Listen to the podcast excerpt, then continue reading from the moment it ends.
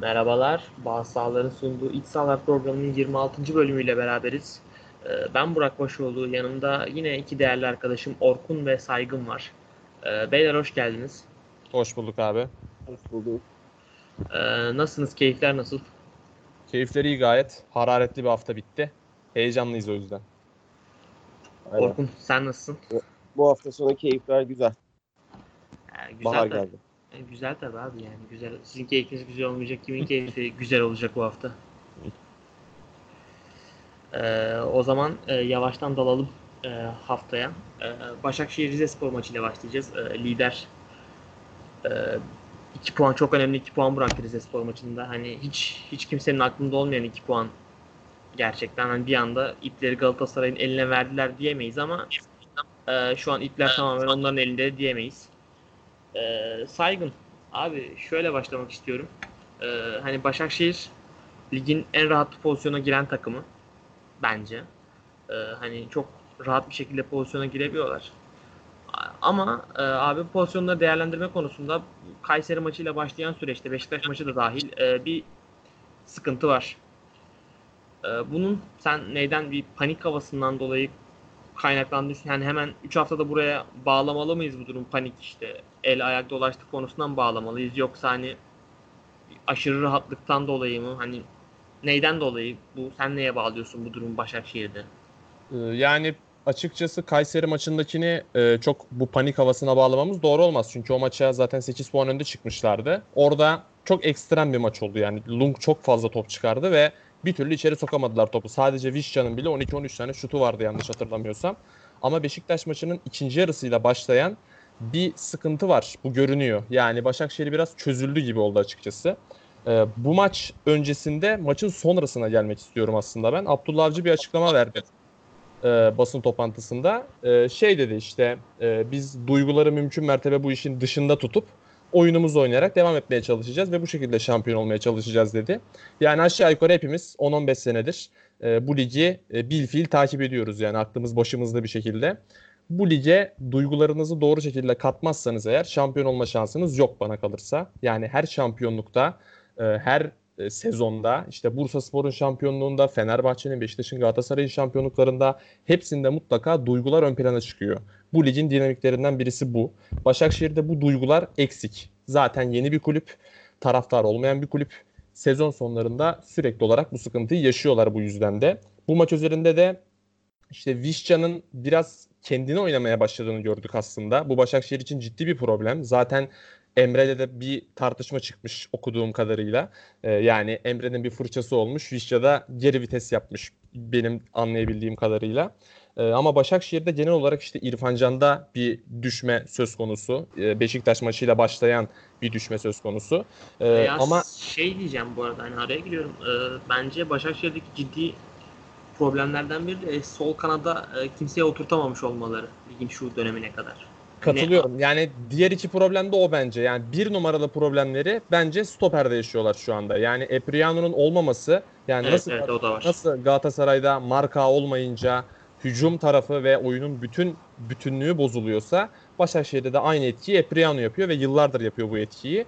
Onsuz oynamak onlar için çok büyük bir probleme dönüştü ve yerine oynattıkları oyuncu Atlama çok kötü bir maç çıkarttı Rizespor karşısında. Yani bayağı hata yaptı. Golde de zaten saçma sapan bir ters koşu yapıp Muriç'i kaçırdı. Muriç de demarke vaziyette yaptı vuruşu.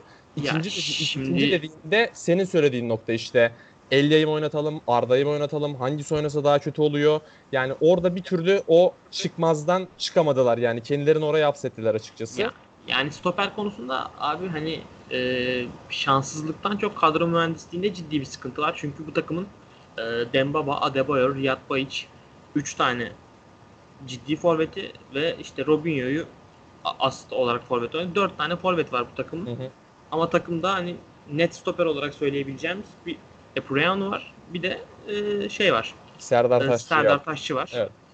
E, hani Epriano sakatlandığında savunma hattı darma duman oluyor. Yani e, sezon başında ve devre, devre arasında gerçi görüldü Serdar, Serdar Taşçı alındı ama Serdar Taşçı ne kadar hazır bir oyuncu, ne kadar güvenilecek bir oyuncu o da tartışılır.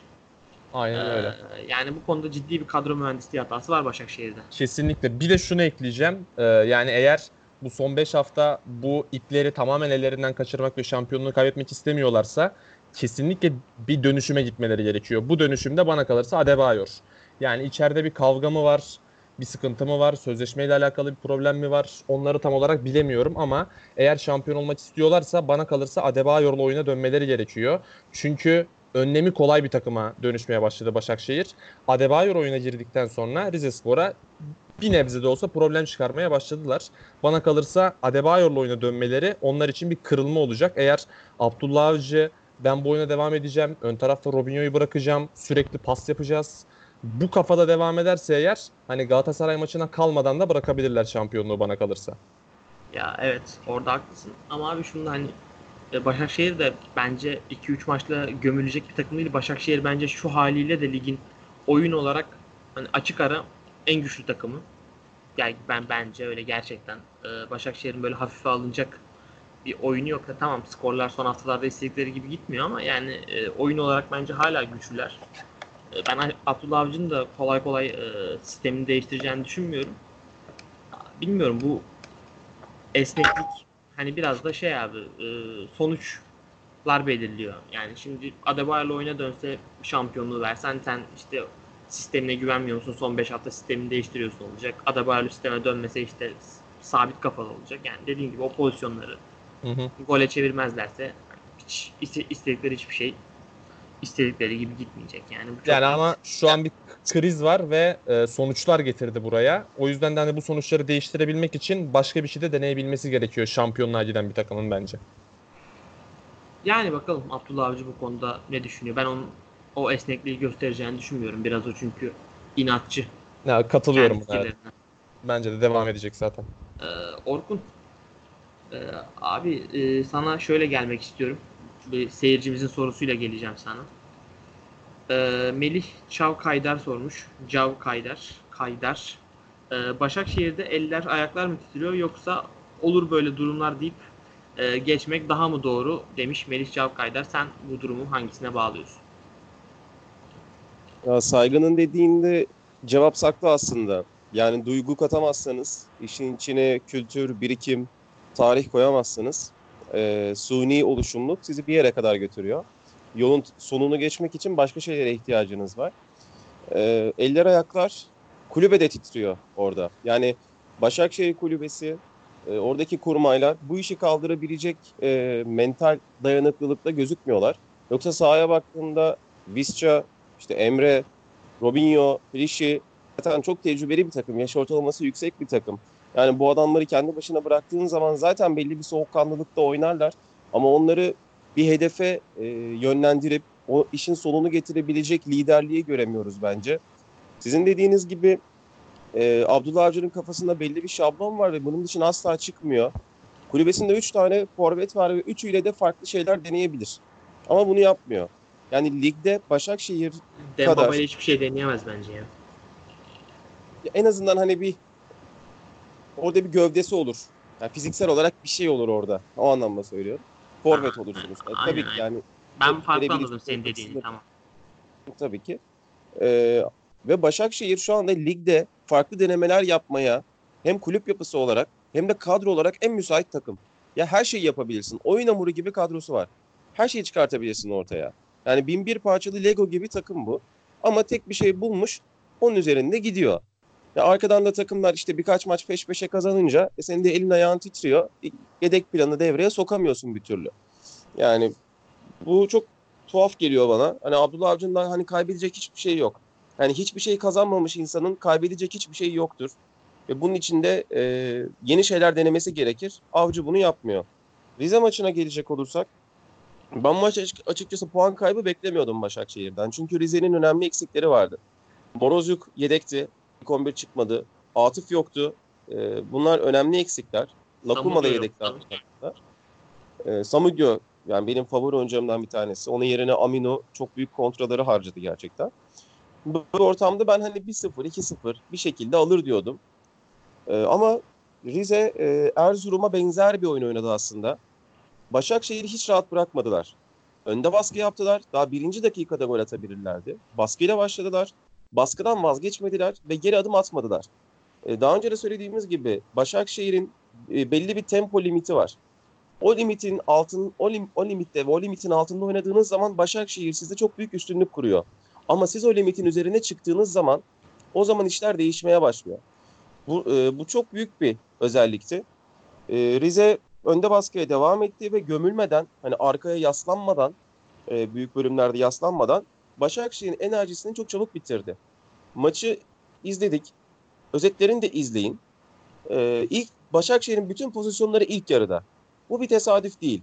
Çünkü Rize onları yüksek efora yönlendirdiği için e, Başakşehir bütün kurşunlarını ilk yarıda attı. Ve ikinci yarıda Rize gerçekten büyük kontra fırsatlarını harcadı. Başka, başta Amin olmak üzere. Bir de dikkatinizi çekti mi bilmiyorum. Başakşehir'de Visca dışında gol kaçıran hiçbir futbolcu yoktu. Robinho gol kaçırmadı.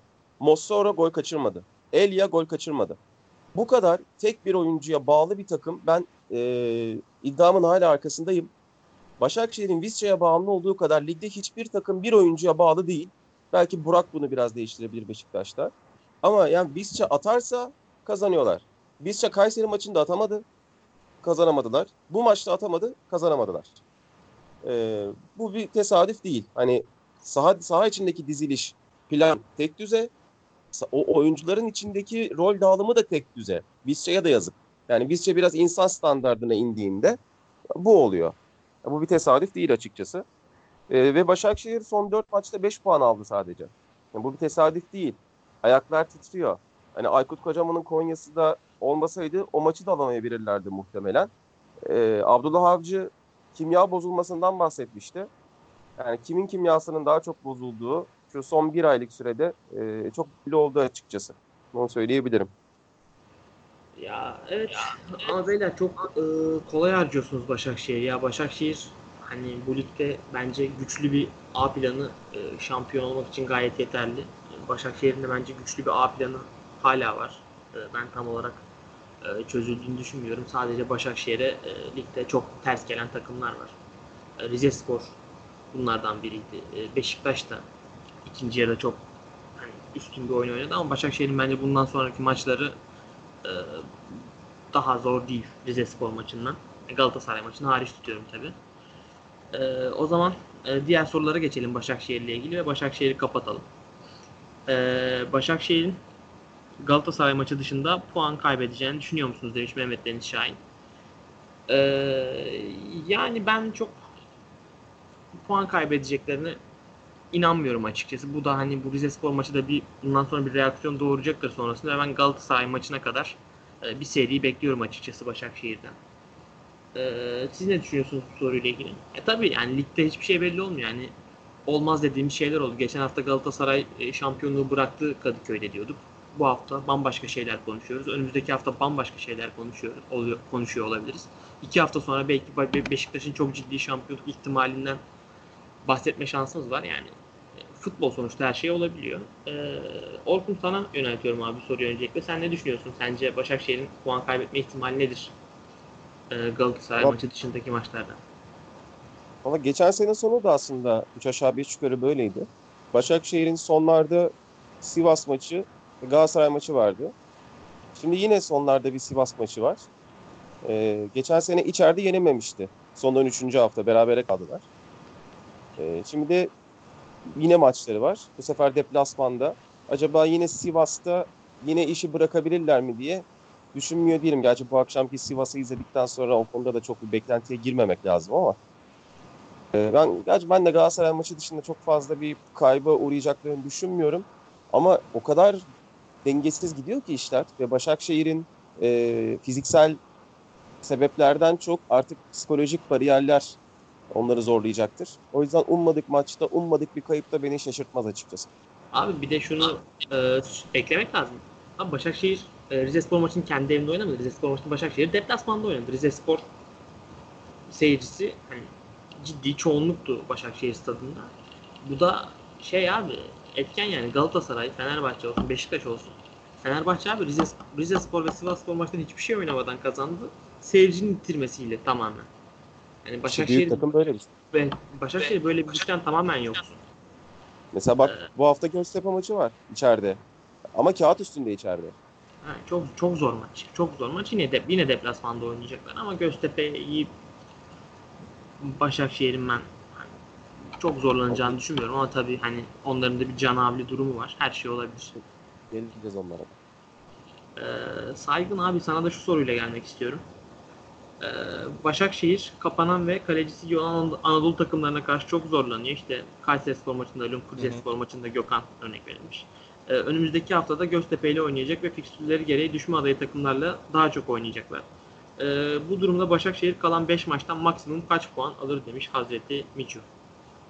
Ya şimdi şöyle bir durum var. Ee, evet yani e, iyi kapanabilen ve kalecisi iyi olan takımlara karşı puanlar bıraktılar evet ama e, puan bıraktıkları takımlara baktığımızda bir oyun şablonu olan Başakşehir'e karşı bir antitez üretmeye çalışan takımlar genellikle. Yani Kayserispor evet çok fazla pozisyon verdi ama e, hücum tarafında da Başakşehir'i çözebildi. Başakşehir'e karşı Kayserispor da epey pozisyon buldu o maçta. Lung çok ekstra bir maç çıkardı. E, zaten Beşiktaş özellikle ikinci yarıda sağdan sildi Başakşehir'i. Yani Başakşehir'in en aciz duruma düştüğü 45 dakikalardan birisiydi muhtemelen. E, Çaykur Rizespor'da Okan Buruk zaten bu işe çok ka- kafa yoran bir antrenör. Onun sayesinde, onun oyun planı sayesinde Çaykur Rizespor'un da zaten ciddi bir çıkışı var. Bu sayede puan aldılar, galibiyeti kaçırdılar hatta. O yüzden biraz aslında hani takımların oyun şablonu biraz belirleyici oluyor burada. Göztepe mesela dediğiniz gibi hani çok zor durumda şu anda ve puan alması çok zor görünüyor ama can havliyle oynayacak. Ne kadar işe yarar çok kestiremiyorum. Ee, Başakşehir'in fiksüründe şöyle önemli bir detay var. Bence Göztepe ve Sivasspor maçlarına takılma ihtimalleri vardı ama Cuma günü oynuyorlar maçları. Bu önemli bir avantaj. Eğer Galatasaray önce oynayıp kazansaydı averajı da genel averajı da daha iyi olduğu için Başakşehir maçları ikinci sırada çıkacaktı ve bu çok ciddi bir baskı oluşturabilirdi üzerlerinde. O yüzden de yani şu anki görüntü e, eğer bu baskıyı çok ciddi yememişlerse içerideki durumları bilemiyoruz tam olarak. Galatasaray maçı dışında puan kaybedebilecekleri tek maç son haftaki Alanya Spor maçı gibi duruyor. Galatasaray maçına kadar bir seriyle gelebilirler büyük ihtimalle. Evet ben de öyle düşünüyorum. Ee, abi ya Başakşehir ile ilgili şöyle bir durum var. Ee, takım bir geleneği olmayan bir takım ama içinde gerçekten hani tecrübeli olma tecrübe konusunda aşmış oyuncular var. İşte Emre Belezoğlu, Adebayor'u, işte Klişisi, Kaysarası yani e, bunlar da büyük ölçüde Abdullah Avcı için şans çünkü hani bu oyuncular da olmasa zaten hani Başakşehir'in hiçbir şansı kalmayacak bu sefer. Hı hı. Ee, bu soruyu da sen cevapladın. Ee, abi Başakşehir ile ilgili son olarak şunu eklemek istiyorum. Başakşehir'in Başakşehir'in asıl problemi bence şey abi ya hani maç, maç böyle bir yerden sonra Rize maçında da oldu hani oyun planının dışına çıkmaya başlıyor. Maç bir yerden sonra doğaçlamaya dönüyor. Başakşehir bu doğaçlama kısımlarda hiç abi Başakşehir mesela böyle doğaçlama bir gol attığını göremiyorsun. Mesela işte herhangi bir oyuncusu ceza sahasından çekip vurdu veya ceza sahasında yaratılan bir karambolden bir gol olmuyor. Başakşehir'in bütün golleri abi planlı programlı ama o planlı programlı golleri işte sürekli oyuncular işte ikinci yarı daha da fazla yorulmaya başladıktan sonra atamıyorsun ki ve planlı programlı golleri savunmanın da e, tepki vermesi daha kolay ki Rizespor maçında işte Rizesporlu oyuncularına biraz hakkını vermedik. Avaziem sağdan eklisi çok başarılıydı özellikle Avaziem e, ve Vedat Muriç zaten hani maçın tartışmasız yıldızıydı bence. Ee, hani bu doğaçlama gol konusu Başakşehir için bence bir sıkıntı. Sürekli pas pas pas pas pas Ee, daha kolay savunulabilir bir takım oluyorsunuz bir yerden sonra. Tempoyla rakibi defansı e, kafasını karıştır karıştırmak lazım. Ki Galatasaray mesela, Beşiktaş Katılıyorum çok, evet. çok iyi yapıyorlar yani. Ee, o zaman yavaştan Galatasaray Kayseri maçına geçelim. Ee, Orkun senle başlamak istiyorum abi. Ee, Galatasaray'ı 11'e 11'lik ve 11'e 10'luk kısımları ayrı ayrı değerlendirerek e, nasıl buldun? E, futbol seni oynanan futbol seni tatmin etti mi? Sonuç kesinlikle tatmin etti ama peki futbolla ilgili ne düşünüyorsun? Nasıl bir futbol oynadı Galatasaray? Yani şöyle ben 11'e 11 ya da 11'e 10 olarak ayırmıyorum. Çünkü Galatasaray ikisinde de eşit dilimde kötüydü. Yani dışarıdan işte maçı 50. dakikada 55. dakikada birisi televizyonu açsa yani oyuncuları tek tek saymadığı sürece Kayseri'nin eksik olduğunu anlamazdı. Yani Kayseri o kadar rahat onu top oynayabildi. Ge- gerektiğinde orta sahaya geçebildi. Gerektiğinde pozisyona girebildi. Ee, yani Galatasaray'ın başına 10 kişiyken bile çok ciddi iş açılabilirdi bu maçta. Bu skor yanıltmasın kimseyi. Bir önceki iç saha maçında Malatya'yı Galatasaray 3-0 yendiği zaman sezonun en iyi iç saha futbolunu oynamıştı. Açık ara. Hiçbir şekilde rakibe aman vermemişlerdi. Burada skor 3-1. Aradaki fark tek gol gibi gözüküyor ama dağlar kadar fark var. Ve Kayseri sezonun sonu 11'e 11 iken maç inanılmaz net pozisyonlar kaçırdı. Ya gerçekten çok rahat pozisyonlar, ha- halı saha rahatlığında pozisyonlar kaçırdılar. Evet yani golü de NDI'nin zaten büyük bir hatasından bir anlık pozisyon hatasından buldular. Ee, orta sahası çalışmadı Galatasaray'ın açıkçası. Hani Mariano ve Nagatomo'nun e, iyi performanslarıyla maça tutundular diyebilirim. Özellikle Nagatomo'nun önünde net bir sol kanat oyuncusu yokken orada Emre ile Belanda değişti e, maç içinde. Nagatomo'nun orayı sakatlıktan dönüp iyi şekilde götürmesi Galatasaray'ın en büyük şansı oldu. Marcao'nun tabii ki desteği burada önemliydi. Donk'la iyi uyum sağladılar. Ee, burada Kayseri golü buldu. Hikmet Karaman Sapunario'yu ön liberoya koyarak hani takımın fizik direncini iyice arttırmış. Çok- hiç boşluk bırakmadılar hemen hemen. Ee, ve yine Galatasaray'ı biraz kenarlara ittiler. Daha çok Mariano üzerinden dönen bir oyun seyrettik burada. İşte Belanda'nın da o işte meşhur Mariano Fegoli Belanda üçgeni de Belanda'nın solda olduğu zamanlarda kurulamaması da e, Galatasaray'ın üretimini etkileyen faktörler arasındaydı. Biz daha önce burada konuşurken Onyekuru'suz bir plan nasıl olur derken işte Akbaba oynar, Belhanda sola yanaşır gibi bir senaryo düşünmüştük ama muhtemelen biz bunu sene sonuna kadar bir daha görmeyeceğiz. Onyekuru'nun öyle ya da böyle bu takımda o türdeki tek oyuncu olması yani hızlı, pas yapılamadığı zamanlarda hızıyla kaleye inen, ceza sahasında fazlalık yaratan ve gol vuruşu yapabilen bir oyuncu olması Galatasaray'ın son 5 maçında da e, sahada onu izleyeceğimiz anlamına geliyor bana Abi, göre. Onyekuru kadar e, kolay gol atan bir oyuncu takımında istersin. Hele şampiyonluğa giderken son 5 haftada hani Onyekuru'yu Peki. ta- istersin yani abi adam hani her an ceza sahasına gelen her ortada veya arkaya atılan her topta direkt gol ihtimali yani. Aynen çok- öyle. Yani Çok rahatlatıyor Fatih Terim'in Onyekuru bazı maçlarda. tabii ki. Mesela şu beşli orta sahayı ceza sahasında çok görmedik. Bir de Galatasaray'ın bir sıkıntısı artık o yerleşen bir sıkıntı. Galatasaray çok şut atan bir takım değil ceza sahası dışından. İki şut attı ilk yarıda. Fernando vurdu. Dönen topu Cagne gol attı. Marcao alakasız da olsa vurdu. Penaltı oldu. İki oldu maç. O yüzden yani şut çekmenin önemi çok fazla. Siz şut çekmediğiniz zaman stoperler daha fazla ceza sahasına gömülüyor. Oyuncularınıza boş alan bırakmıyor. Ama şut çektiğiniz zaman da o savunma öne doğru çıkıyor ve dengesi bozuluyor. Offside'ı da ayarladığınız zaman zaten işte dönen topu da gol atabiliyorsunuz. Bunu Semih Şentürk çok iyi yapardı. Ee, ve bu şekilde. E, Ben Galatasaray'ı çok fazla beğenmedim açıkçası. Ee, ikinci yarıda Badu'nun işte Cagney'in pasında kaçırdığı pozisyon Galatasaray Loncar'ın maçtaki ruh halini bence çok iyi özetliyordu. O yani tamamen bir gol kaçırma değil, biraz lakaytlık. Lakaytlık mı dersiniz, vurdum duymazlık mı dersiniz ya da aklı başka yerdelik bir dersiniz. Ee, o çok büyük bir konsantrasyon problemini gösteriyordu bence NDI'nin kaçırdığı pozisyon. Ee, yani bu futbol yetmez. Kesinlikle bunun çok daha iyisi Malatya maçındaki oyuna geri dönmesi gerekiyor Galatasaray'ın. Galatasaray bu kadar yüzdeli atmaya devam ederse yetebilir yani. İnanılmaz Ya işte yüzdeli gol atıyor Galatasaray. Aynen öyle. Yani bir Beşiktaş kadar olmasa da e, bu konuda çok iyi. Yani Cagney'i getirmesi hakikaten çok iyi oldu. Yani Cagney sadece golleri attığıyla da e, ilgili değil bu durum. Galatasaray'ın 3. golünde Mariano'nun ortasında e, Kayseri savunmasının haline bakarsanız Cagney etrafında yani Nagatomo'nun hani piknikte gibi bomboş kafayı vurduğunu görürsünüz. Bu anlamda çok ciddi etki yaptı Galatasaray'a ve gün geçtikçe de Galatasaray'ın oyununa, Kasımpaşa oyunundan Galatasaray oyununa evrildiğini görüyoruz Cagney'in. Artık oyunun içinde daha fazla var. Daha çok top alıp veriyor. Arkadaşları daha uyumu artmış gibi gözüküyor. Ve zaten hani skorda penaltı ya da değil. Geçen sene de Gomis penaltılar atamıyordu bu arada da. Hani penaltıları küçümseyenler için. Gomis penaltı atamayınca da olay oluyordu. Öyle da böyle bir şekilde skoru buluyor. E, bu bitiricilik yüzdesine çok ihtiyaç var. Ama oyunun gücünü de e, ciddi anlamda arttırması gerekiyor Galatasaray'ın. Artık iç sahada kolay maçı kalmadı çünkü. Abi Galatasaray'ın haleti ruhiyesini de iyi ifade etti zaten.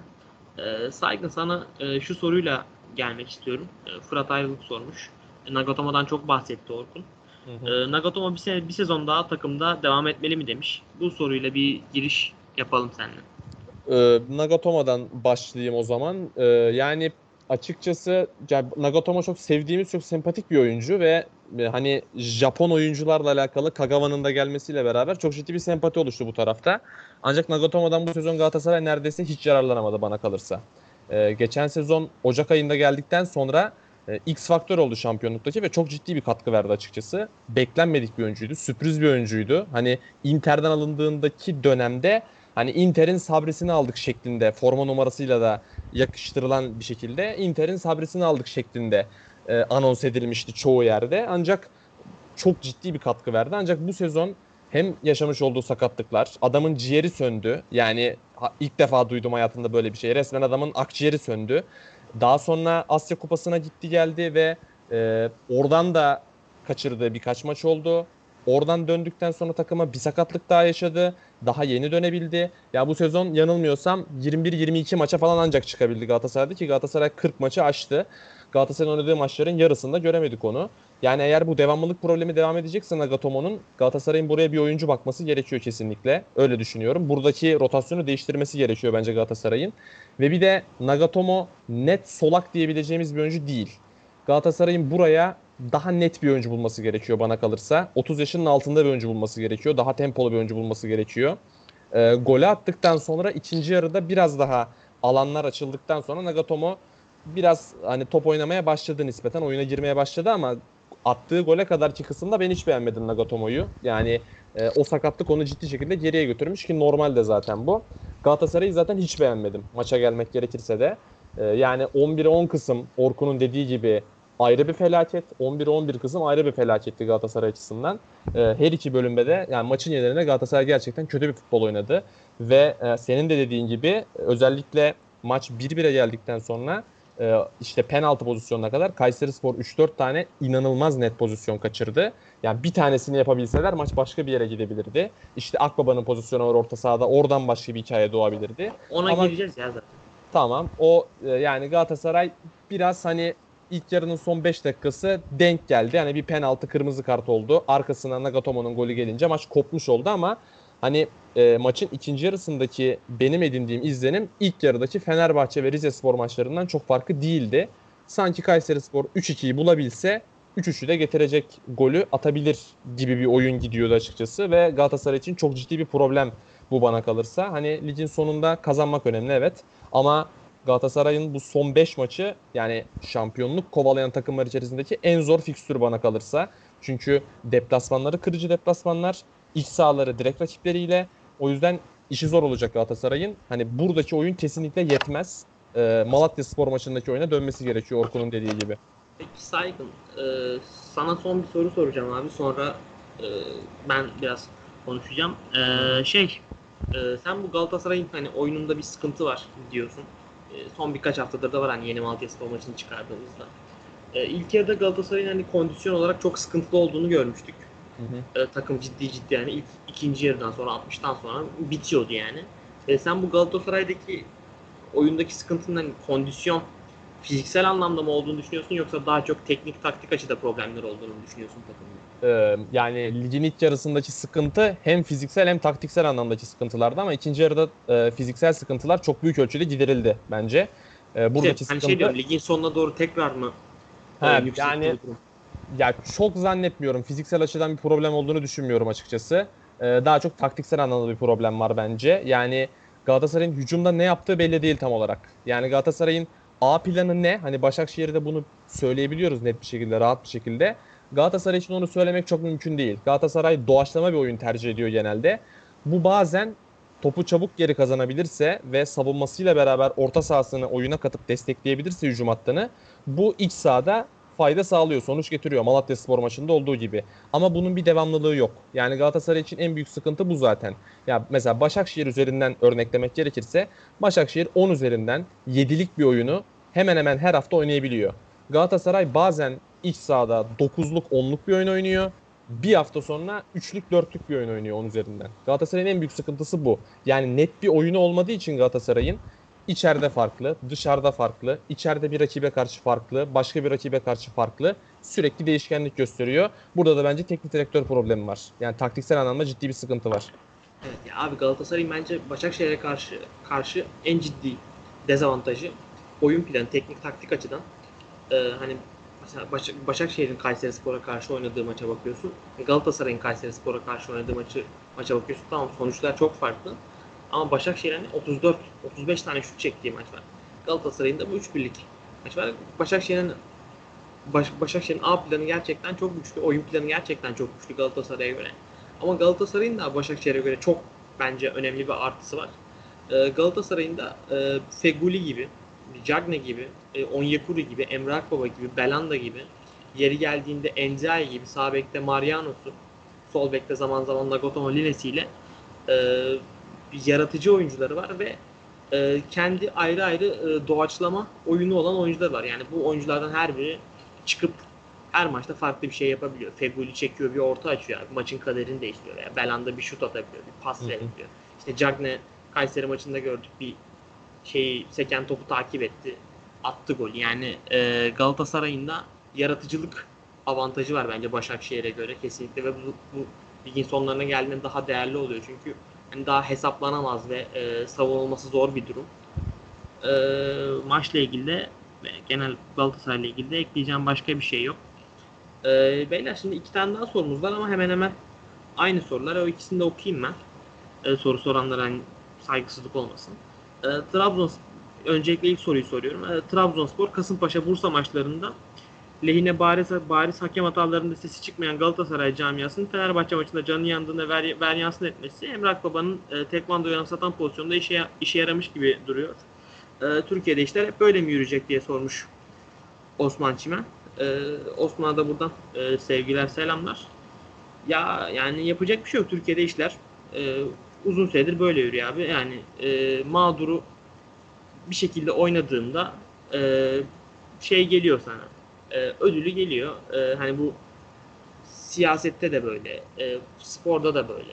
Her, her şeyde böyle yani. O yüzden Türkiye'de işler maalesef e, böyle yürüyor. Peki hani o Emrah Baba'nın pozisyonu da şey yok ya yani e, hakem hatası değil o açıklaması yok yani Arda kardeşler bilmiyorum neyden korktu vermedi pozisyonu veya var hakem neyden korktu Fatih Terim'den mi korktu, korktu Abdurrahim Albayrak'tan mı korktu veya işte çok e, baskı yemekten mi korktu neyden korktular bilmiyorum ama bence o pozisyon için korkmalarına bile gerek yoktu. O pozisyonda hani kırmızı kart gösterseler bile kimse çıkıp onlara iki cümle e, söyleyemezdi ama Türk hakemlerinin ne yazık ki e, bu konuda çok yürekleri yok. E, sizin- Abi Arda Arda kardeşler ataması zaten ben atamayı gördüğüm zaman hani Arda kardeşler Süper Lig'de çok maç tecrübesi olan bir hakem değil. Zaten büyük takım te- büyük takım maçı yönetme tecrübesi olmayan bir hakem hemen hemen. Hani o atamayı gördüğümde ben anladım hani e, Galatasaray'a bir hani pışpışlama olacak. Galatasaray'ı bir rahatlatacaklar bu hafta diye düşündüm açıkçası. Bunu da düşündürten hem MHK hem federasyon hem de Türk hakemleri maalesef. Çünkü hepsi bir önceki haftaya göre, iki önceki haftaya göre maç yönetiyorlar. Arda kardeşler de aslında böyle bir maç yöneteceğini hani isimden anlıyorsunuz yani. Arda kardeşler veriliyor maça ve diyorsunuz ki hani Galatasaray'ın burada canı yanmaz. Bir sıkıntı çıkarsa da halledilir diyorsunuz ve Galatasaray üzerinde değil bu durum yani. Her takım için kesinlikle var. Ee, o yüzden de hani arkadaşın e, söylediği şey çok doğru maalesef. Ee, işler böyle yürüyor Türkiye'de. Hani böyle gelmiş böyle gidiyor. Görüntü de bu zaten.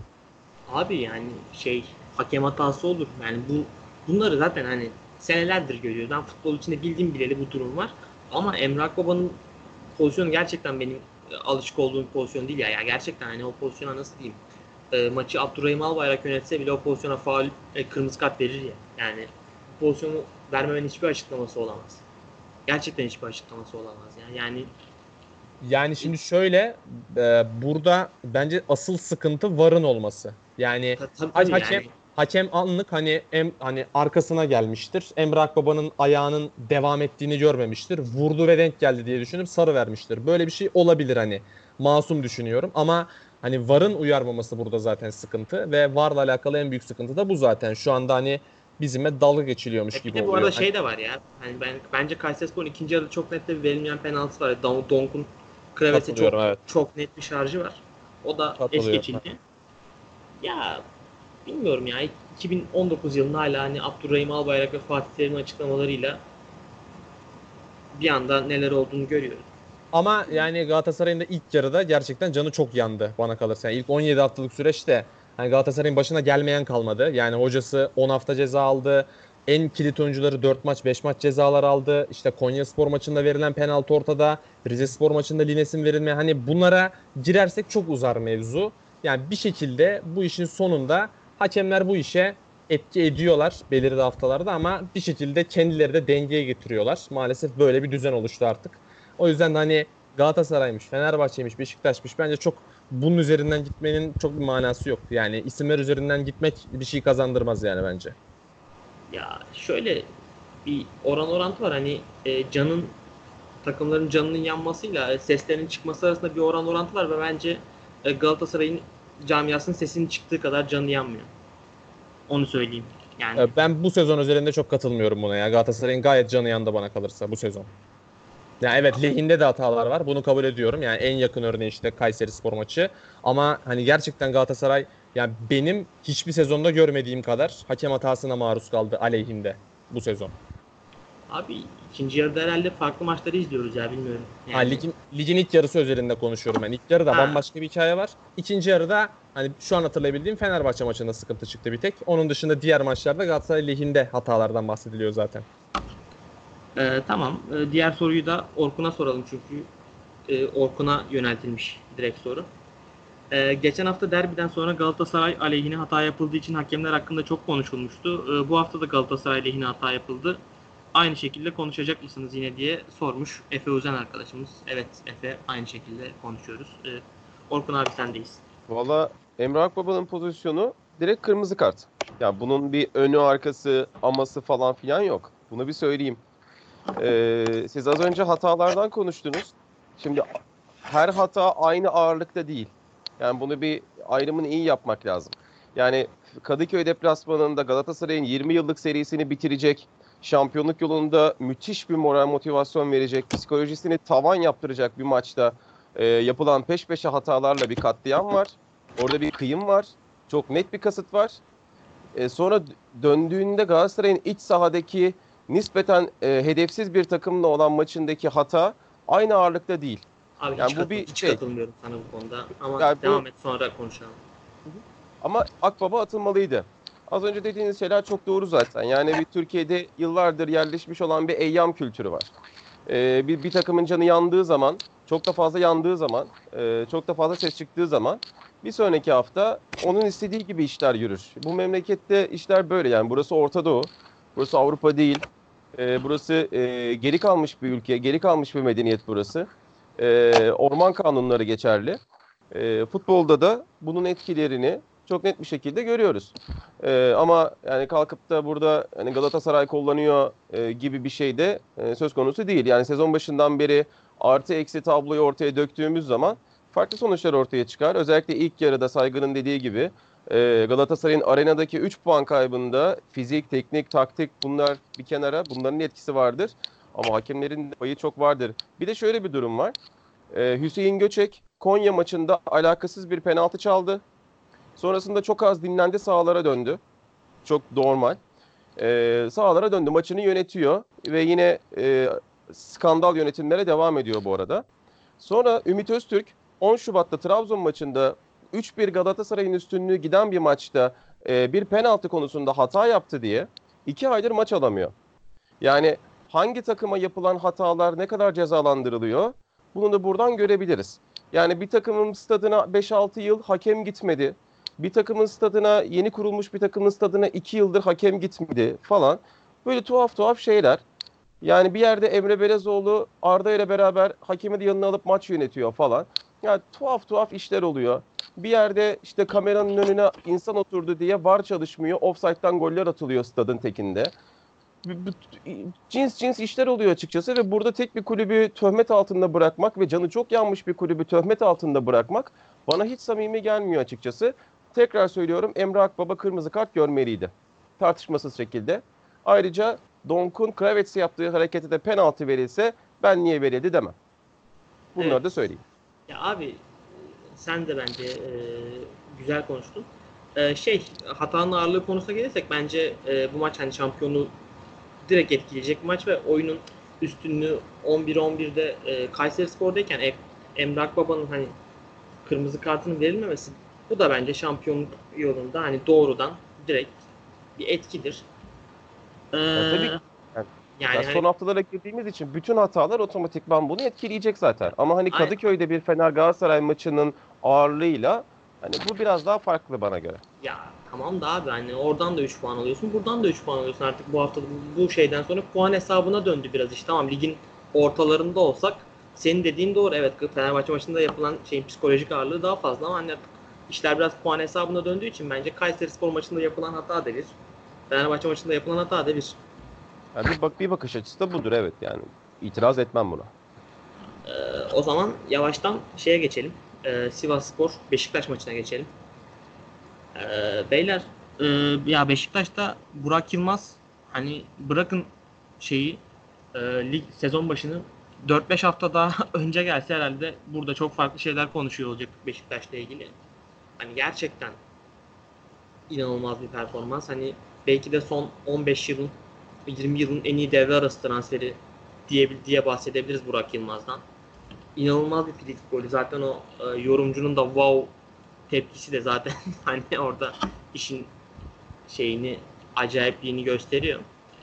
Ee, saygın abi yani bu maçta Beşiktaş'ı nasıl buldun? Ee, oyunu nasıl buldun? Ki hani ikinci yarıda da Beşiktaş'ın da çok parlak bir oyunu yok aslında. Zaten hani Burak Yılmaz'ın golüne kadar sanırım isabetli bir şut yok iki kaleye de. Ee, yani maçı nasıl değerlendiriyorsun?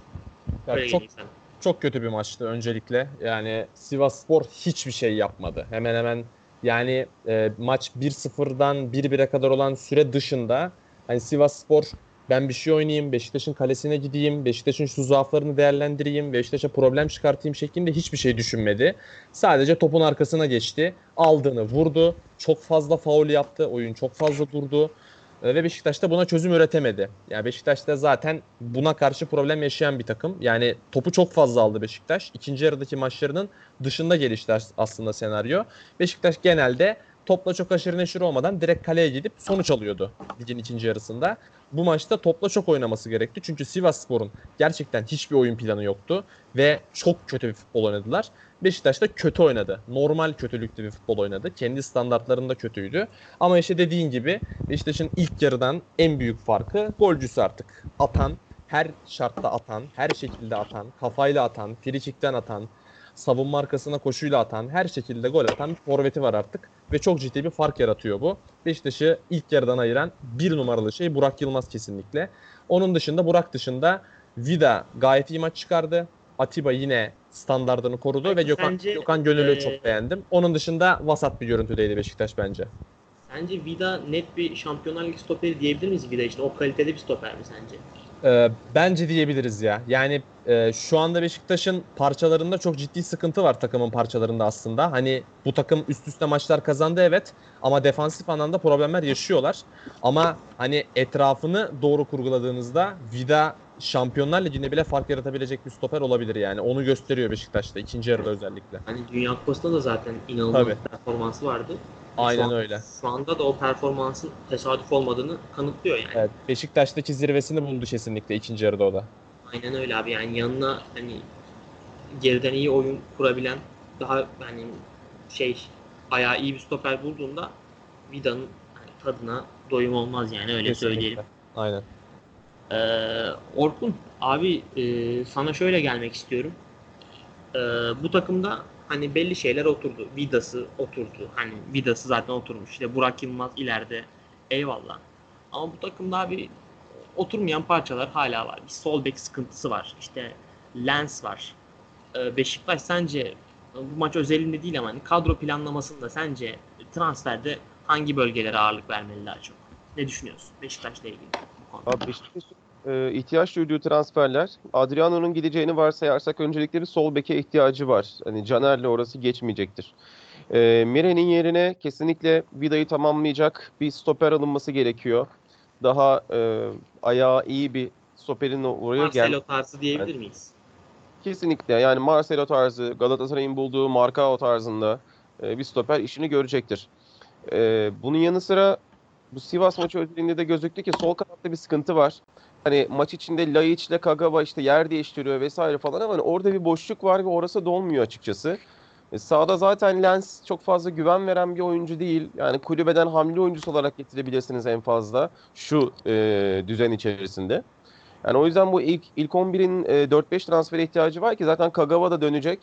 E, seneye de Karius'un da kalacağını düşünecek olursak Karius, Vida, e, Atiba kalsa bile ilk 11 oyuncusu olur mu emin değilim. Oraya da bir transfer gerekiyor. Karius, Vida, Laiç, e, Buraklı işte Omurga'nın ortasına ön libero'ya bir iyi oyuncu ve etrafını da bu şekilde süslemeleri gerekiyor ve ayrıca yavaş yavaş da Gökhan Gönül'e bir alternatif bulması gerekiyor.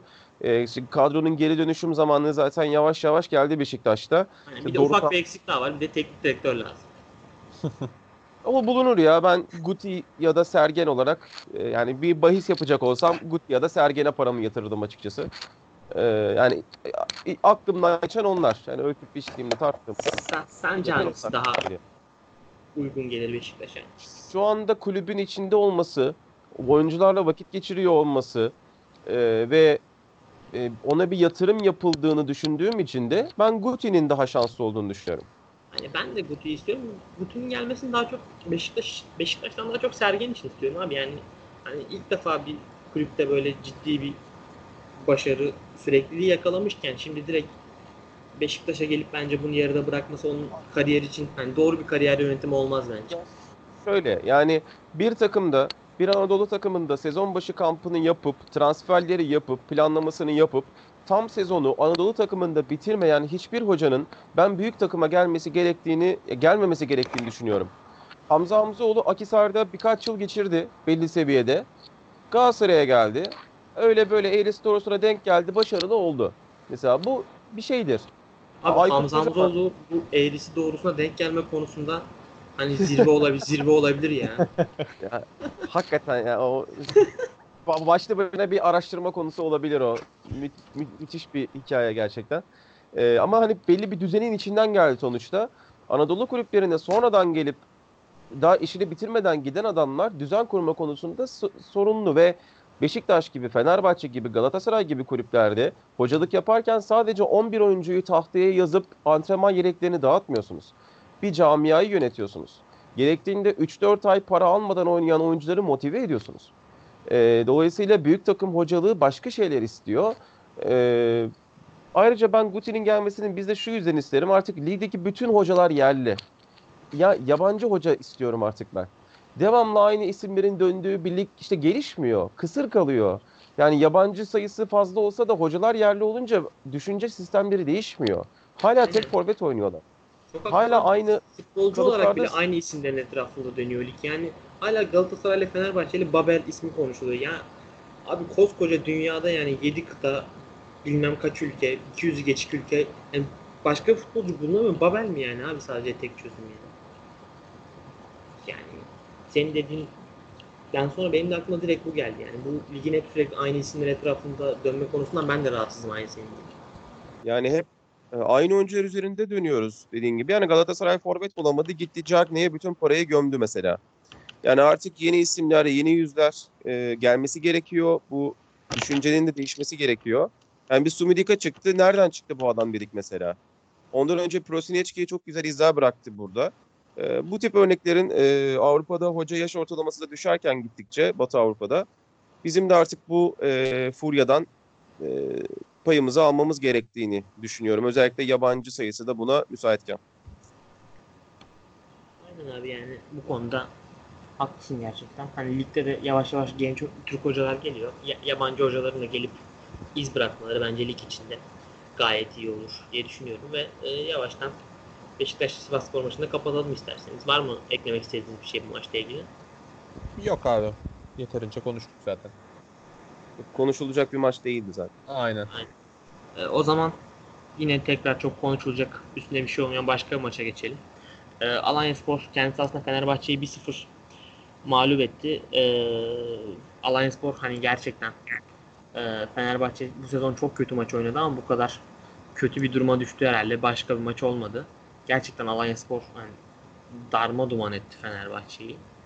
E, Fenerbahçe'nin hiçbir cevabı olamadı Alanya Spor'a. Ne ilk yarıda ne ikinci yarıda Fenerbahçe hiçbir cevap veremedi.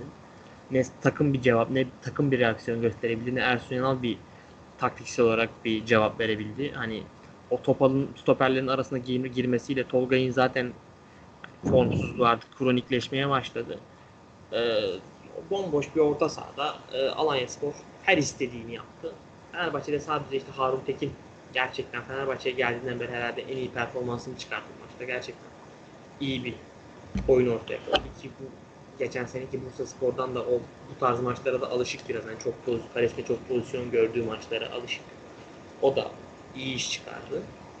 Ee, yani Fenerbahçe ile ilgili hani artık gerçekten ben çok fazla e, konuşacak bir şey bulamıyorum ama Fenerbahçe şey gibi ya yani artık hani böyle PlayStation Play- PlayStation oynarken bazı tipler olur ya hani taktik yapar, onu yapar. Ben o, o oyuncuyu da alayım, bu oyuncuyu da alayım. Ya bu takım kötüymüş, sende şu var, şunu da alayım, bunu da alayım. işte alır. 30. dakikada 4 tane gol yer yine. Başka bir takım. Fenerbahçe artık bu tip oldu yani bari bir şekilde. Ne yaparsa yapsın olmuyor. Bu takım hani bu yönetim değil, önceki yönetim değil, Aykut Kocaman, Ersun Yanal, Koku meselesi değil artık. Bu takımın, bu camianın daha daha büyük, daha kronik sorunları var. Yani ciddi bir akıl tutulması var zaten kulüpte genel olarak.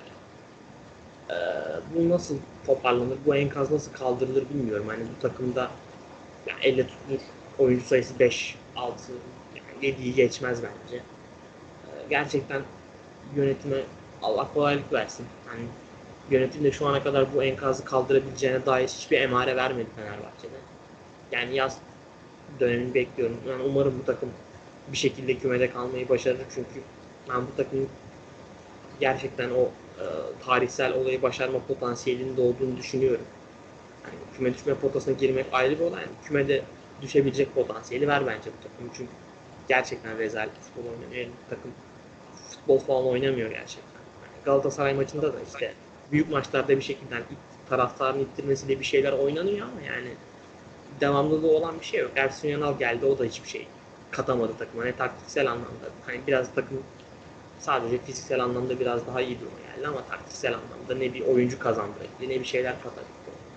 O anlamda da hiçbir şey yok. Yani Fenerbahçe kronik olarak kötü yani. Yani sıkıntılı bir takım. Fenerbahçe problemli bir camia. Zor Fenerbahçe'nin işi. Ee, siz bu maçla ilgili ne düşünüyorsunuz veya Alanya Spor'la ilgili neler söylemek istersiniz? Çünkü işin o tarafında Alanya Spor'la ilgili söylenecek gerçekten e, güzel şeyler var. Ee, abi şimdi şöyle Fenerbahçe ile alakalı senin söylediğin kronik soruna bir ekleme yapmak istiyorum aslında ben. Yani dediğin gibi sürekli bir oyuncu sirkülasyonu var. Sürekli yeni oyuncular geliyor. Her transfer döneminde bu sıkıntı yaşanıyor. Ee, ve şöyle bir problem oluyor daha sonrasında. Ya bizim gönderdiğimiz oyuncu daha iyiymiş aslında oluyor. Yani şu anda bakıyorsunuz Tabii. Atıf şey şu Fenerbahçe'de oynar diyorsunuz mesela. Ozan Tufan ya acaba kalsa mıydı deniyor. Yani mesela Dirar kadro dışı bırakılıyor, geliyor, takımın en iyisi oluyor. Hani yani Fenerbahçe'de sürekli bir oyuncu sirkülasyonu var ama sürekli gönderdiği oyuncuları arar hale geliyor. Yani cidden dediğin gibi hani kronikleşmiş bir problem var. Hani sadece antrenörü değiştireyim, 10 tane 15 tane oyuncuyu değiştireyim, yönetimi değiştireyim ne olacak bir şey değil bana kalırsa. Komple bir aklın değişmesi gerekiyor burada. Yani komple sistemin, zihniyetin tamamen değiştirilmesi gerekiyor. Yani Fenerbahçe'nin açıkçası Hani bu sezon bence düşmez çünkü Bursa ve Göztepe onları da konuşacağız zaten. İnanılmaz kötü durum var özellikle Göztepe. Yani aşağıdan iki takımın Fenerbahçe'nin üzerine çıkması bu puan durumunda çok mümkün değil. Ama ya önümüzdeki sezon veya iki sezon sonra Fenerbahçe hani şampiyonluk yarışında olması gereken bir takım ama şampiyonluk yarışında olur mu? Ben çok zannetmiyorum birkaç sezon daha Fenerbahçe'nin bu yarışa dahil olabileceğini. Hani çok acayip transfer dönemleri geçirmesi lazım. Yani Ali Koç'un bu iki transfer döneminde gösterdiklerinin tam tersi bir görüntü çizmesi lazım. Onun futbol şey yapması lazım abi. Galatasaray'ın 2011-2012 sezonu başında yaptığı bir işte geçirdiği efsane bir transfer dönemi. Aynen. O, o tarz işte Galatasaray işte Gomez'i falan kadrosuna kattı, Mariano'yu kadrosuna kattı bir transfer dönemi var. O tarz transfer dönemi geçirmesi lazım. Yani şampiyonluğa oynamak, oynamamak, şampiyon olmak değil ama Fenerbahçe taraftarının artık yönetimden bir bir akıl görmesi lazım ama ne, yapma, ne yapılmaya çalışıyor? İşte Fener sezon başında Elif işte ilk 11'e monte edilmeye çalıştı. Barış Alıcı geldi, Berke Özer geldi, Ferdi Kadıoğlu geldi. İşte bir gençlere önem verme şeyi oluşturuldu. Devre arasında sonra tam tersi işte Serdar Aziz gibi, Tolgay Arslan gibi bu ligin biraz işte argo tabirle biraz daha kaşarlanmış Hı hı. oyuncularına yönelindi ama yani bir panikle yapılıyor yani her şey şu an e, oturup sakin bir karar verilemedi. Çok açık. Aynen.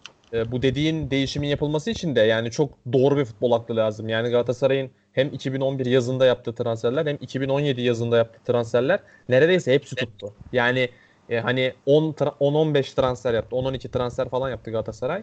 Hani e, %90'la falan oynadı aşağı yukarı. Yani %65-70'le bile oynasa Galatasaray muhtemelen devam eden şampiyonlukları kazanamayabilirdi. Yani bu e, yüzdeyi yakalayabilmek de kolay değil. Maça gelmek gerekirse de yani dediğin gibi Alanyaspor perişan etti Fenerbahçe'yi. Yani 1-0 kesinlikle yansıtmıyor e, oynanan oyunu. Yani Alanyaspor tarihi bir farka gidebilirdi. Papis ise biraz gününde olsaydı, Harun sezonun kanındaki performanslarından birini sergileseydi e, Alanyaspor tarihi bir fark atabilirdi. Yani bir de Trabzonspor deplasmanında bu duruma düşmüştü Fenerbahçe. Harun yine şahane bir maç oynamıştı ve az kalsın puan alıyordu Fenerbahçe o maçtan. 2-1 kaybetmişti. E, Alanyaspor açısından ya 41 puana geldiler. Lig 5.si oldular. E, yani Sergen Yalçın açısından e, çok ciddi bir pozitif tablo var ortada. E, genellikle işte Mart'tan Nisan'dan sonra düşüşe geçerdi Sergen Yalçın takımları hani ligde kalmayı garantiledikten sonra. Burada öyle bir durum da olmadı. Maç kazanmaya, top oynamaya devam ediyorlar. E, yani bir tam sezon görmek gerekiyor artık Sergen Yalçın için. E, Beşiktaş'a da hazırlayacaktır onu bu tam sezon. E, Alanya Spor'da çok uygun bir ortam sundu ona. Oyuncuların hemen hemen hepsinin performansı arttı. Ozan Tufan hakikaten futbolcu olduğunu hatırlatmış Ozan Tufan'a. Yani Fenerbahçe orta sahasını Allah pamuğu gibi attı. Gerçi bu çok e, kriter değil Fenerbahçe orta sahasında üstünlük kurmak ama hani Ozan Tufan ciddi şekilde toparlanmış görünüyor açıkçası. Efecan Karaca zaten benim çok beğendiğim bir oyuncudur ligde ama onun var olan performansının da üzerine koydu. E, yani genel olarak takımın zaten ruh halinden görebiliyorsunuz. Ne kadar mutlu olduklarını, oynamak istediklerini, sürekli atak yapmak istediklerini. O yüzden de şu anda şu görüntü içerisinde Alanya Spor'da Galatasaray'ın kupadaki durumuna paralel şekilde Avrupa kupaları için çok ciddi bir aday gibi görünüyor.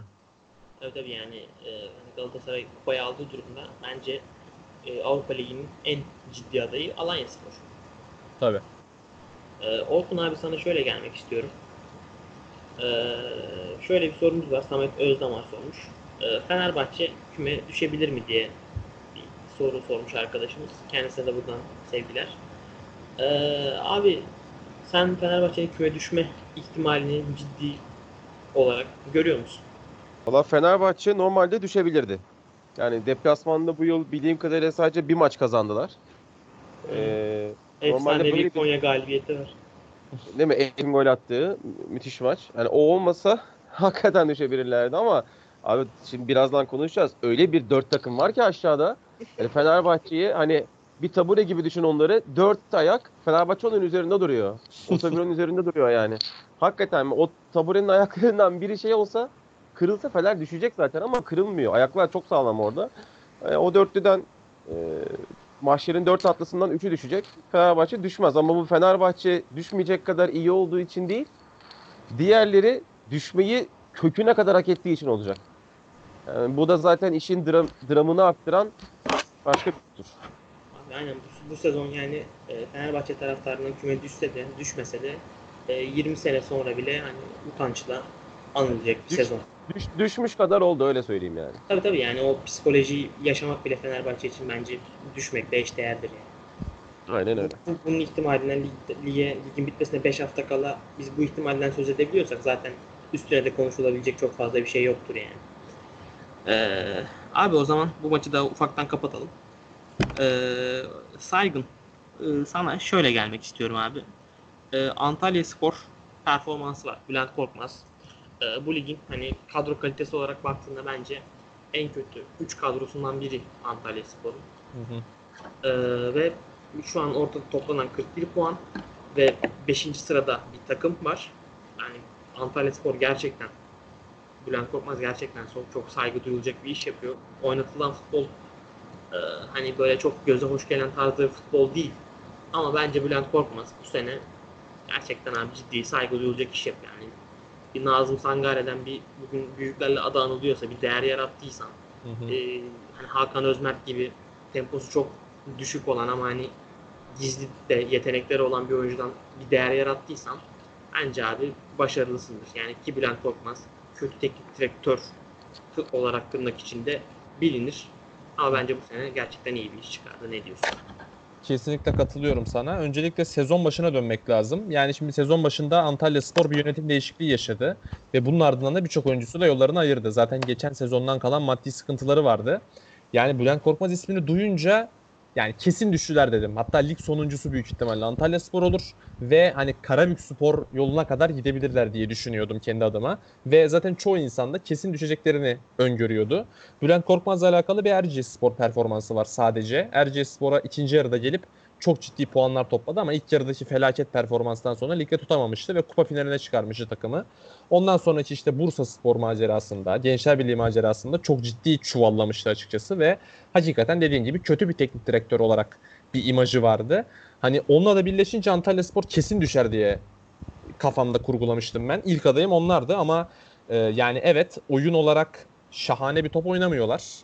Topla haşır neşir olan oyun oynayalım, bir şeyler yapalım şeklinde bir takım değiller ama topu vurup direkt kaleye gitmeye çalışan bir takım. Yani gücünü bilen, haddini bilen bir takım her şeyden öne- önemlisi. Ve dediğin gibi Nazım Sangar gibi bir değer çıkardılar işlerinden. Yani forvet rotasyonu hariç Mevlüt Dukara bence lig standartlarında iyi bir rotasyon. Ama takımın kalanı gerçekten yani vasat ve vasat alt oyunculardan kurulu. Biraz da Bofin'i hani e, Türkiye için ortalama üzeri bir kaleci olarak söyleyebiliriz ama Bülent Korkmaz gerçekten müthiş bir iş çıkardı. Ve yani ligdeki 17 takımın tamamı fikstüre bakınca eğer karşısında Antalya Spor'u görürse içeride ya da dışarıda ya biz bunları yeneriz diye düşünüyor aslında. Bu çok acayip bir şey.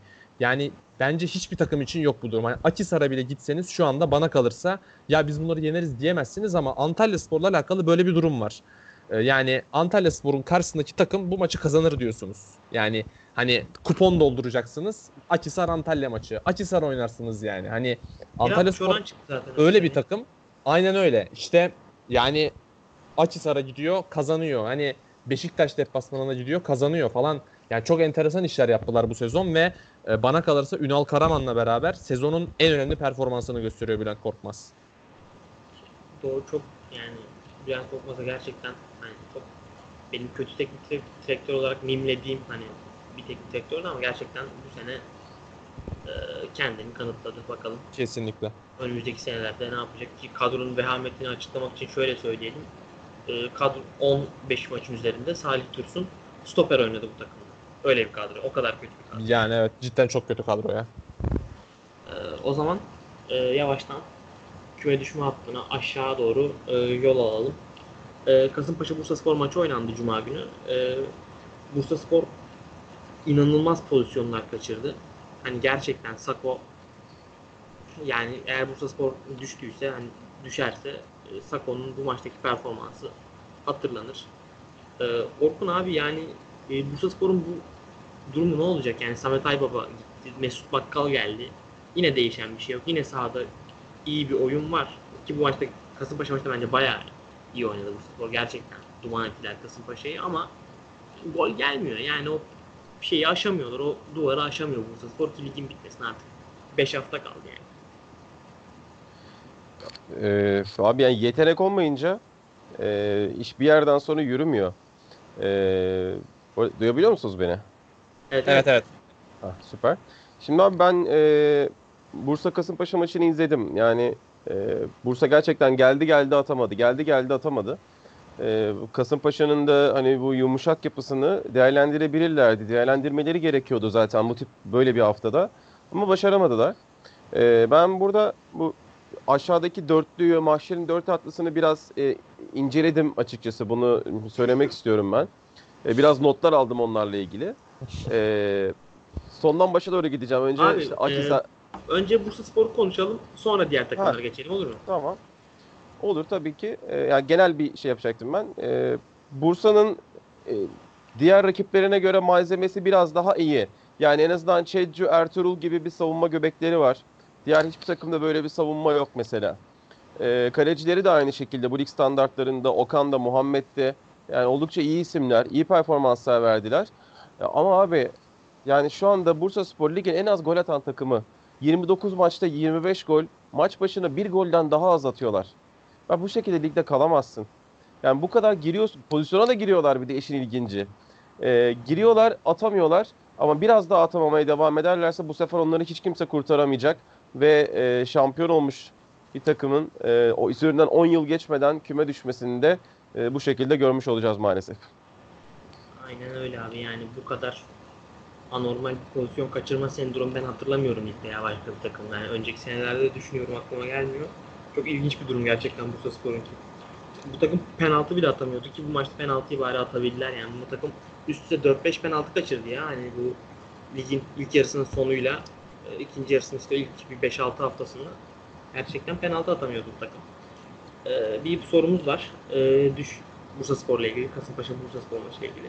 Ee, düşme hattını ve Bursa Spor'un ligde kalma şansını nasıl değerlendiriyorsunuz? Bunu zaten konuşacağız. Bursa Spor'u yakından takip eden e, Burak Bey'den yorumlarını bekliyoruz demiş yine Osman Çimen. E, şu an İstanbul'dayım aslında. Şu an çok yakından takip edemiyorum ama e, ilerleyen haftalarda daha yakından takip edeceğim Bursa Spor'u stat'tan.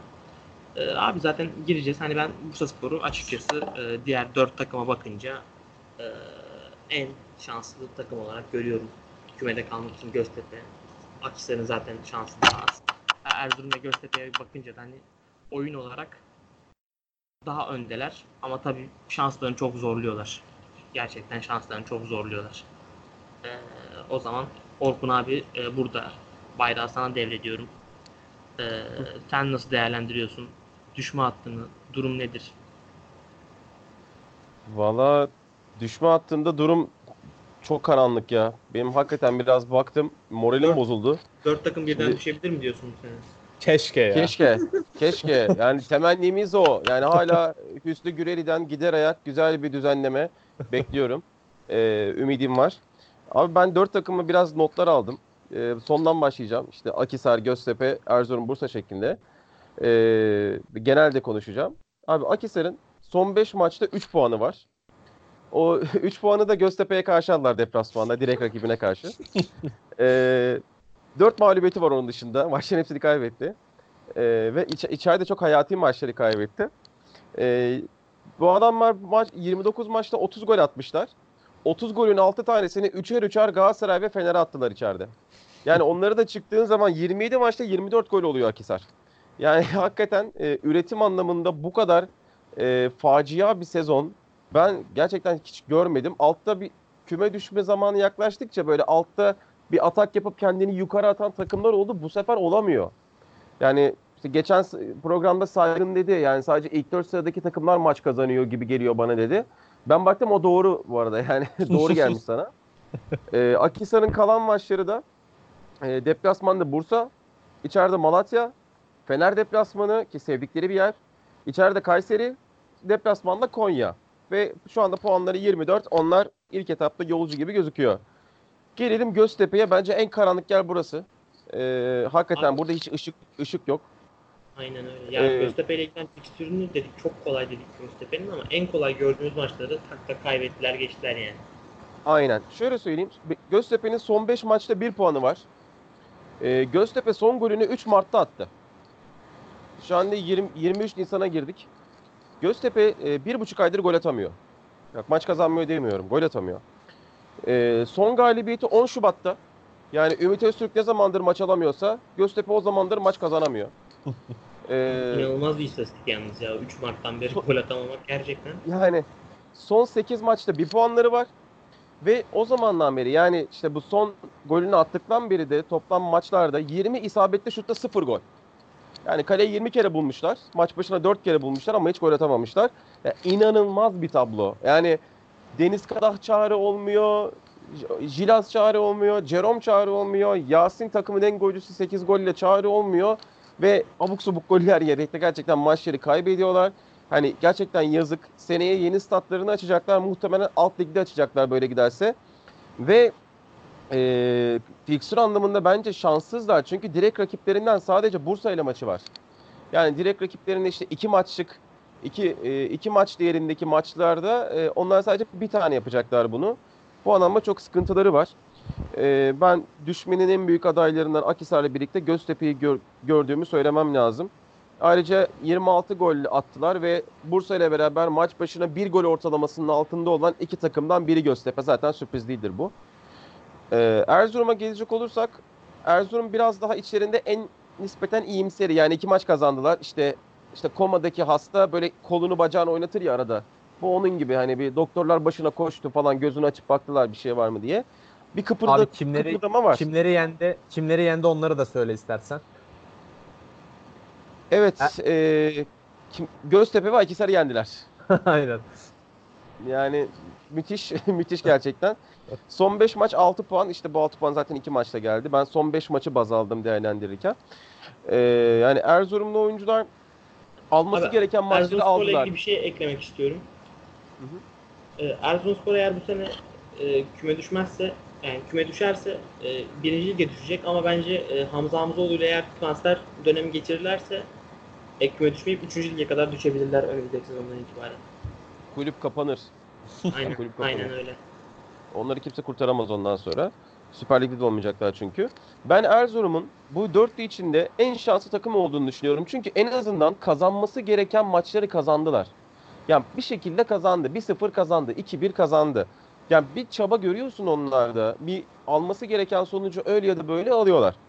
Ee, iç, içeride de acı Bursa ile oynayacaklar. Erzurum'un kalan maçları da Antalya deplasmanı, içeride Bursa, Malatya deplasmanı, içeride Fenerbahçe, deplasmanda Kayseri. Yani ben e, içerideki iki maçı da kazanabileceğini düşünüyorum açıkçası Erzurum'un. O anlamda ben onların şanslı olduğunu düşünüyorum. Bursa'ya gelecek olursak az önce biraz bahsettik. Bursa'nın da son 5 maçta bir puanı var. Ee, en son maçını 2 Mart'ta kazanmış. 2 Mart'tan önceki son galibiyeti de 2 Aralık'taymış. Yani Bursa Spor'un son 15 maçta bir galibiyeti var. 15 maçta bir galibiyet. Bu yani küme düşmenin davul zurna ile ilanıdır normal şartlarda. Ya bu böyle bir tablo. Ee, ve 7 beraberlik var. Yani 7 beraberlik aldığım maçların 3'ünü kazansıp 4'ünü kaybetsen daha fazla puan alıyordun.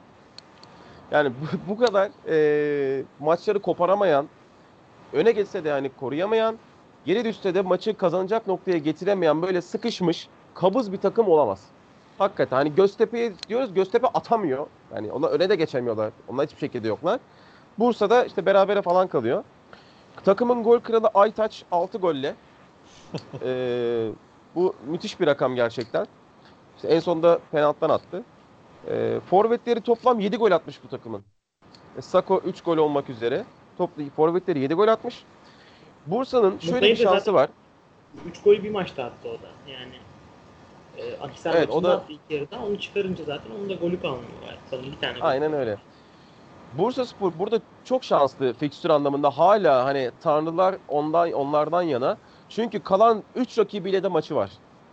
İçeride Akisar'la oynuyor. İçeride Göztepe ile oynuyor. E, deplasmanda Erzurum'la oynuyor. Tamamen kendi göbeğini kesme şansına sahip Bursa Spor. Ve hani bu bu şansı da artık değerlendiremezlerse ya artık yapacak bir şey yok onlar için.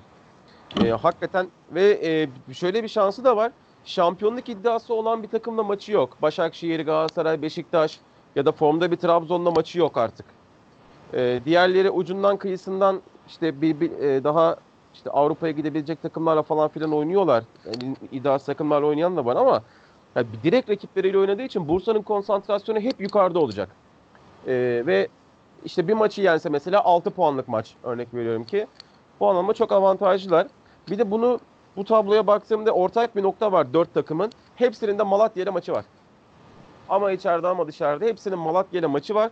Hani Malatya e, Avrupa'ya gider mi gitmez mi bilmiyorum ama küme düşeni çok net belirleyecek o, o, o kesin. Yani küme düşmenin yolu Malatya'dan geçer. Evet, şampiyonluk yolu Trabzon'dan geçer vardı. E, küme düşmenin yolu Malatya'dan geçer.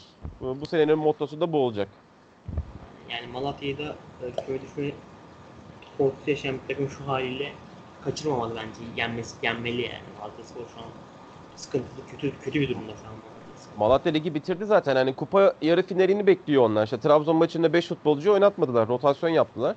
Evet Ee, yani. yani bütün her şey artık kupa finalinde onlardı. Ligi tamamen ben boşlayacaklarını düşünüyorum. Özellikle tabii Galatasaray kupayı alırsa, e, kalırsa da beşincilik bu sefer ön plana çıkacak. Orada beşinciliği kovalayabilirler bu zayıf takımlara karşı bir anda da. O yüzden yani ne olur ne biter hiçbir şekilde kestirilemiyor şu an için ama bu dört takımdan üçünün düşme e, düşecek üç takımı tahmin etmem gerekirse Akisar, Göztepe ve Bursa diyeceğim. Erzurum'u bir tık daha hala yukarıda tutacağım ben açıkçası.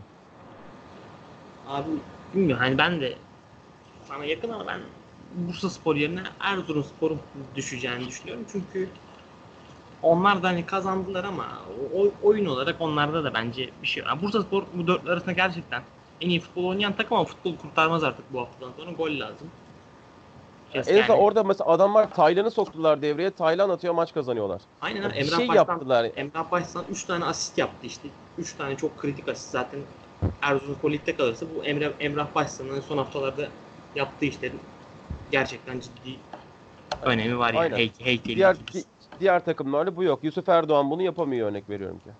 Abi beyler peki bu dört takıma baktığınızda e, diğer takımlardan farklı olarak ne görüyorsunuz? Ben çok net bir ortak noktaları var bu dört takım. Ya Abi gol, Dört takım golcüleri gol yok. atamıyorlar. Aynen abi aynen öyle. Golcüleri yok. Saygın, saygın değil. Net bir golcüsü yok.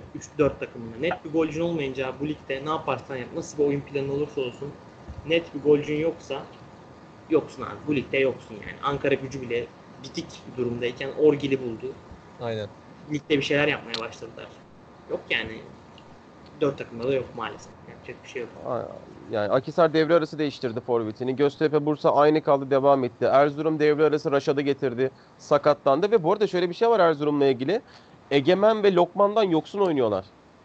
Yani savunmaları tamamen değişti. Şiveylen sol bekte stoperde oynuyor şu anda. Hani ellerine zaten çok kısıtlı malzeme vardı. O iyice daraldı. Ama ona rağmen bu mücadeleyi devam ettirmeleri e, beni çok yani gerçekten benim çok saygımı kazandılar. E, ve ben onları biraz da bu sebepten Biraz da böyle hani kanaat kullanarak yukarıda görüyorum diyebilirim bir tık daha. Ama bir tık çok değil. Erzurum'da benim dikkatimi çeken o şey abi. Mehmet Özdilek gittikten sonra Oberto'nun performansında ben bir düşme görüyorum. Bilmiyorum. Sanırım hani teknik direktörlerin ona verdiği roller arasında bir farklılık mı var ama Oberton'da, Oberton'da ciddi bir düşme var ama takım tabii yani iki maç kazandı. Onlara kimsenin diyecek bir şey yok şu anda. Şu anda da gerçekten kendi şeylerini iplerini kendi kesecekler yani o duruma getirdiler en azından kendilerini ki düşmelerine kesin gözüyle bakılıyordu iki hafta önce. Aynen. Yani tam da kapanabilecekleri deplasmanlara gidiyorlar. Antalya, Malatya ve Kayseri. Buralarda kapanıp maçı kilitleyip kontradan çıkabilecekleri yerler buralar açıkçası. Aynen öyle. Ee, o zaman e, beyler başka eklemek istediğiniz e, bir şey var mı düşme hattıyla ilgili veya bu takımlarla ilgili? Ben Bursa Spor'la ilgili küçük bir şey söyleyeceğim sadece. Ee, Ya. yani e, Arjantin usulü düşecek Bursa Spor eğer düşerse. Arjantin liginde e, River Plate'in düşmemesi için bir kural çıkartılmıştı. Hani 3 yılın puan ortalaması gibi bir şey alınacaktı. River Plate ona rağmen düşmüştü. Bursa Spor'da 3 yıldır çok çabalıyor. Her şeyi yapıyor düşmek için.